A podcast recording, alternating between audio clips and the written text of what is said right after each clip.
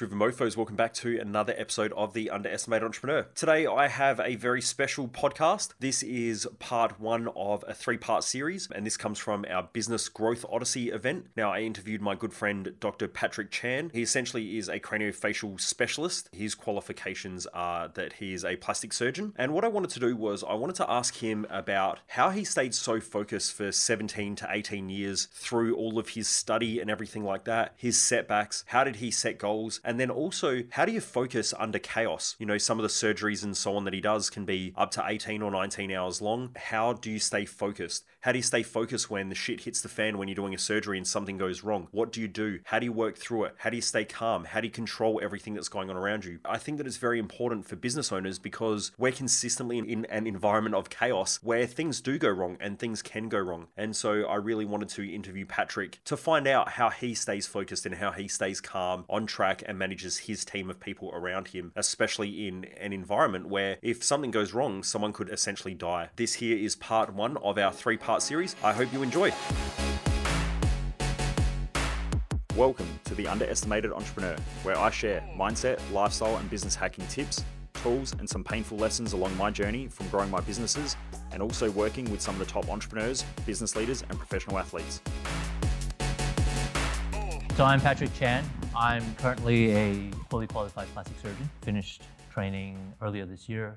Currently doing further training in cleft lip and palate and craniofacial and facial deformities and facial trauma as well. What's going to happen in the next few years? Probably going to go overseas, do more training, and then come back and essentially bring everything I learned back to Adelaide. I can start with like my background. I was born in Malaysia, lived there for nine years, then moved to the US for like nine, another nine years. Then started med school in University of Queensland, then worked in Victoria, moved to SA, and here I am. Essentially moved around the world kind of to a new place every four years. And this is the longest I've been in one place since I was nine. We love it here, so it's good. Awesome. It's good Yeah. to have you here. Thank you. I got a friend to go driving with. Um, okay, so I thought that it's a great opportunity because I guess with Odyssey as well, I don't like to bring in professional speakers that just say the same shit time and time and time again. I like to bring in people where we can actually ask good questions that we can get good answers for that we can use in business and in our own lives. So I was thinking about a lot of the problems that business owners face, and I was really thinking about focus and mindset and how to stay calm under pressure. And I thought, who better than someone who works in essentially plastic surgery and working on someone's face? Like, if you fuck up, it's pretty obvious that you've made a mistake, right? And that it can be millimeters, I'm assuming. Yeah. Um, so, first of all, what I want to know, or, or one of the questions that I have, is how do you train yourself to stay focused under pressure? I think the training comes with the training it takes to become a plastic surgeon. The training's been since I finished high school, 16 to 18 years to actually finally become a plastic surgeon.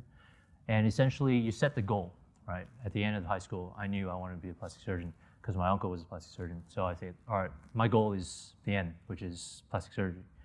Now, how do I get to there? Then you set mini goals along the way. So you have, well, I need to finish med school first. Then between med school, after med school, you need to find a job. You need to get an internship job. Then you need to get into plastic surgery training. And that process of getting into plastic surgery training can be kind of five years because training is difficult. To get in is difficult. There's probably around 10 spots nationwide every year. They look at your CV, they look at your interview, they look at all the different aspects, what sport you play, whether you're national sport. It's a criteria out of a thousand points. And nationally, they rank you out of a thousand points. The top 10 essentially in the country get in every year. I kind of break it down, right? After med school, you've got all these obstacles. Well, I got to do this to get this points. I got to do that to get that points. And then you set your goal by this year, I need to get this done. And my, by fifth year or after med school, I need to try to get onto training. Then when you get onto training, it's a completely different set of goals then. There's just training's five years. So every year you've got an exam in the beginning, then you have an exam at the end as well. So every year you're hopping from one hospital. It's like an apprenticeship. So you're learning new procedures. And the first year you want to be able to do these procedures. By the end of the second year you want to be able to do that. And then by the fifth year you should be able to do everything. All right. So people think plastic surgery is just face cosmetic. It's not. So we operate on every part of the body. So we need to learn essentially anatomy of the entire body. So you have face, So it can be skin cancer, can be cosmetic, can be the trauma, facial trauma, lacerations to bony trauma. Then cancer in the neck, then breast reconstruction, that's plastic surgery as well.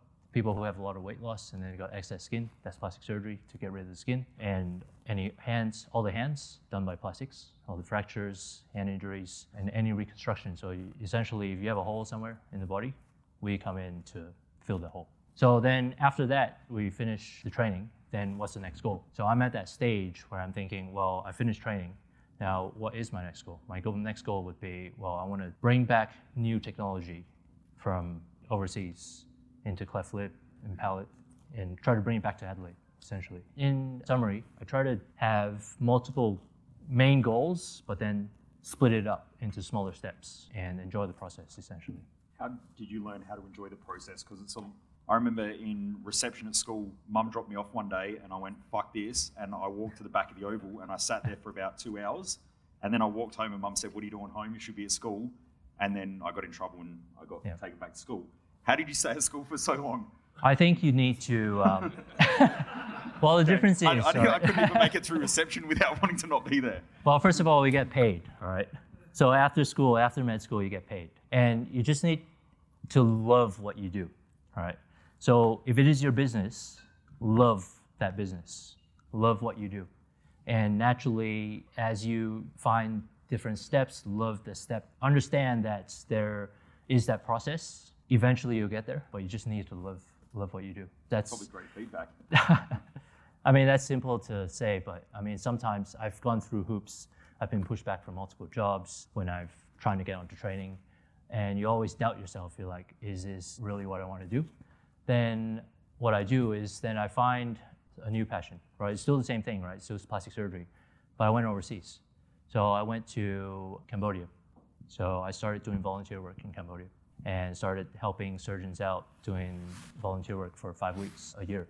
So all my annual leave I'll be spending in Cambodia, assisting these surgeons operating on these kids. Even though I couldn't get on, it took me a while to get on the training. What I did was obviously try to refine that passion, right? Find that fire.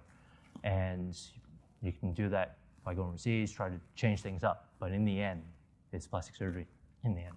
So from a young age, when was it that you really discovered that? Because you said about your uncle and all that, Yeah, and yeah. after high school. Yeah. Do you remember the moment where it clicked that that was the thing that you wanted to do?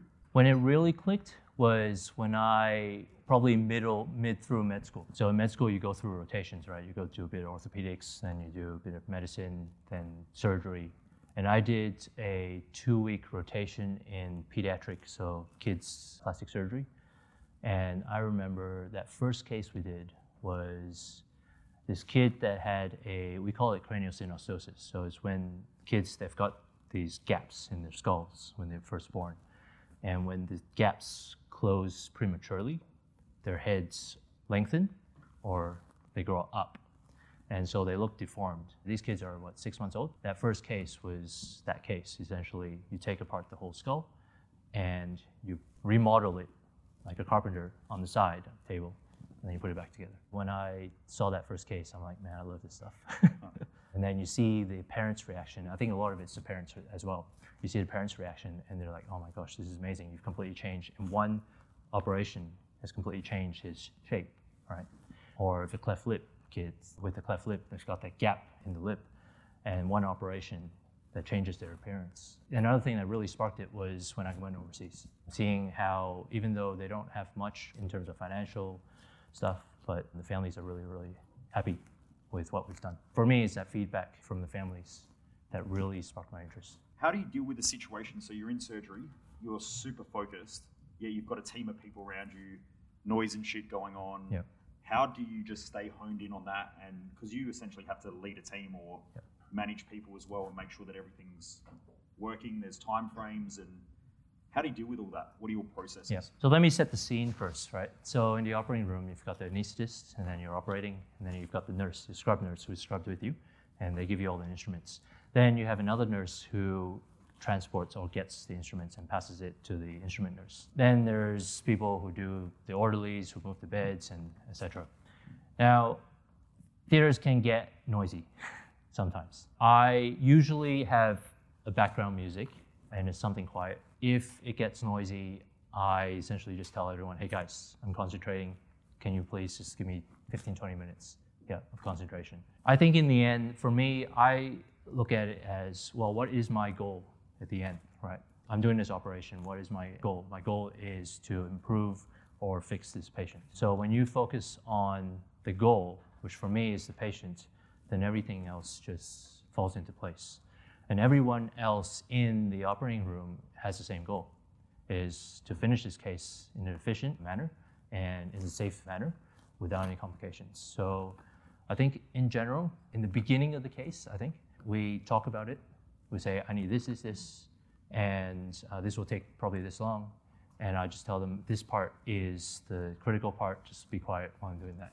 Yeah, that's what I do.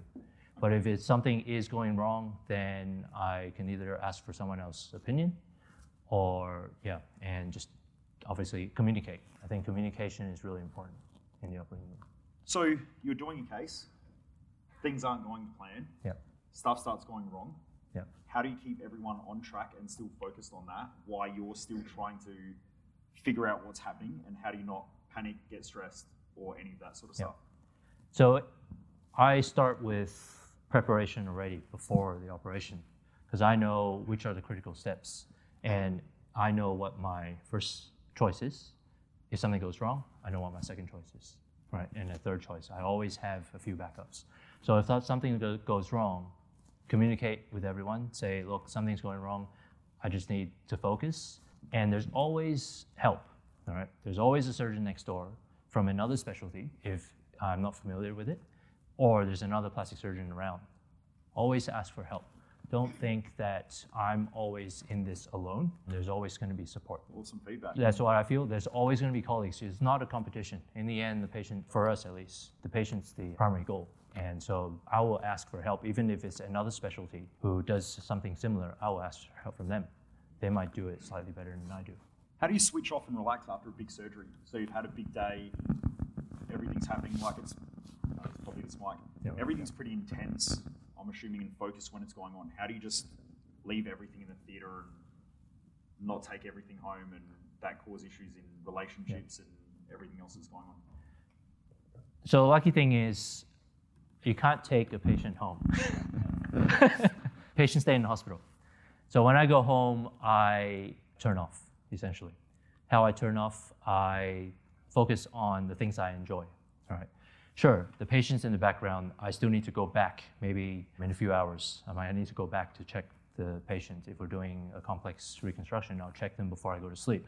But in that time period, when I finish to the time I go to sleep, I know what I love. I love basketball. I love running, sports. I love cars. That's how we met. and just reading, just reading other stuff that's non-medical. And but then when I right before I sleep, just go see the patient and then come back and then sleep. I feel life is too short to just focus on work itself and bring your work back home. I've had this might lead into another question if you'd ask, but I've had family tragedies where cousins have died at a young age and they've always brought the work back to home because they started a business and they don't really see their kids. Well, I'll give you an actual story. So my cousin was on the flight that got shut down over Ukraine, the Malaysia Airlines flight, and him and his wife were on holiday in the UK and they were on the way back to Malaysia. Now they left their kids in Malaysia. And so I knew how he worked so hard, but then when he comes back, like he doesn't really have time for the kids. And so when that happened, we went back and essentially my parents helped take care of the kids. And you can see a big difference of when parents are around or not. Yeah, so life is short essentially. So find the things that you love. Don't wait to do them. Take off your bucket list early and treat each day as the next or the last day, right? For me, yeah, when I go home, I try to be productive. I don't try to sit in front of TV and just watch Netflix. Just go out and just enjoy. Do you think that being a surgeon has, and do you think that this is common with most surgeons who have to almost deal with the idea of death daily, that that actually makes a lot of surgeons more aware of the way they live? Yeah, I think so. Yeah, especially if you're doing cancer cancer work, right? You, I see 30 year olds getting diagnosed or with melanoma, 30 year olds, or you can have someone like you're in a hospital environment, you have nurses as well. So recently a nurse had passed away. And the diagnosis, from the time of diagnosis to the time of death, can be really quick. Like the cancer can be growing for a while, but you don't notice it until it's already spread. So we realized that. And because we worked hard, at least for me, I think you gotta play hard. I hope that you've enjoyed part one of this three part series. Please remember, if you haven't already done so, jump across to our Facebook group, which is the No BS Business Hacks group on Facebook, especially if you're a business owner. We're consistently adding new content in there to help business owners consistently grow, expand their business, and also deal with a lot of the chaos which is starting to happen in the economy at the moment and make sure that people survive this next crazy economic cycle, I guess you could say. And if you don't already know, there is definitely something coming. We can definitely see interest rates and all that stuff are going up. There is going to be tightening up of consumer spending, which then means that a lot of businesses are going to struggle. So I want to make sure that our community are absolutely thriving in those environments when everyone else or when competitors are struggling. So please jump across to the No BS Business Hacks group on Facebook. It's absolutely free, so just jump across there and I'll see you back on here for the next episode.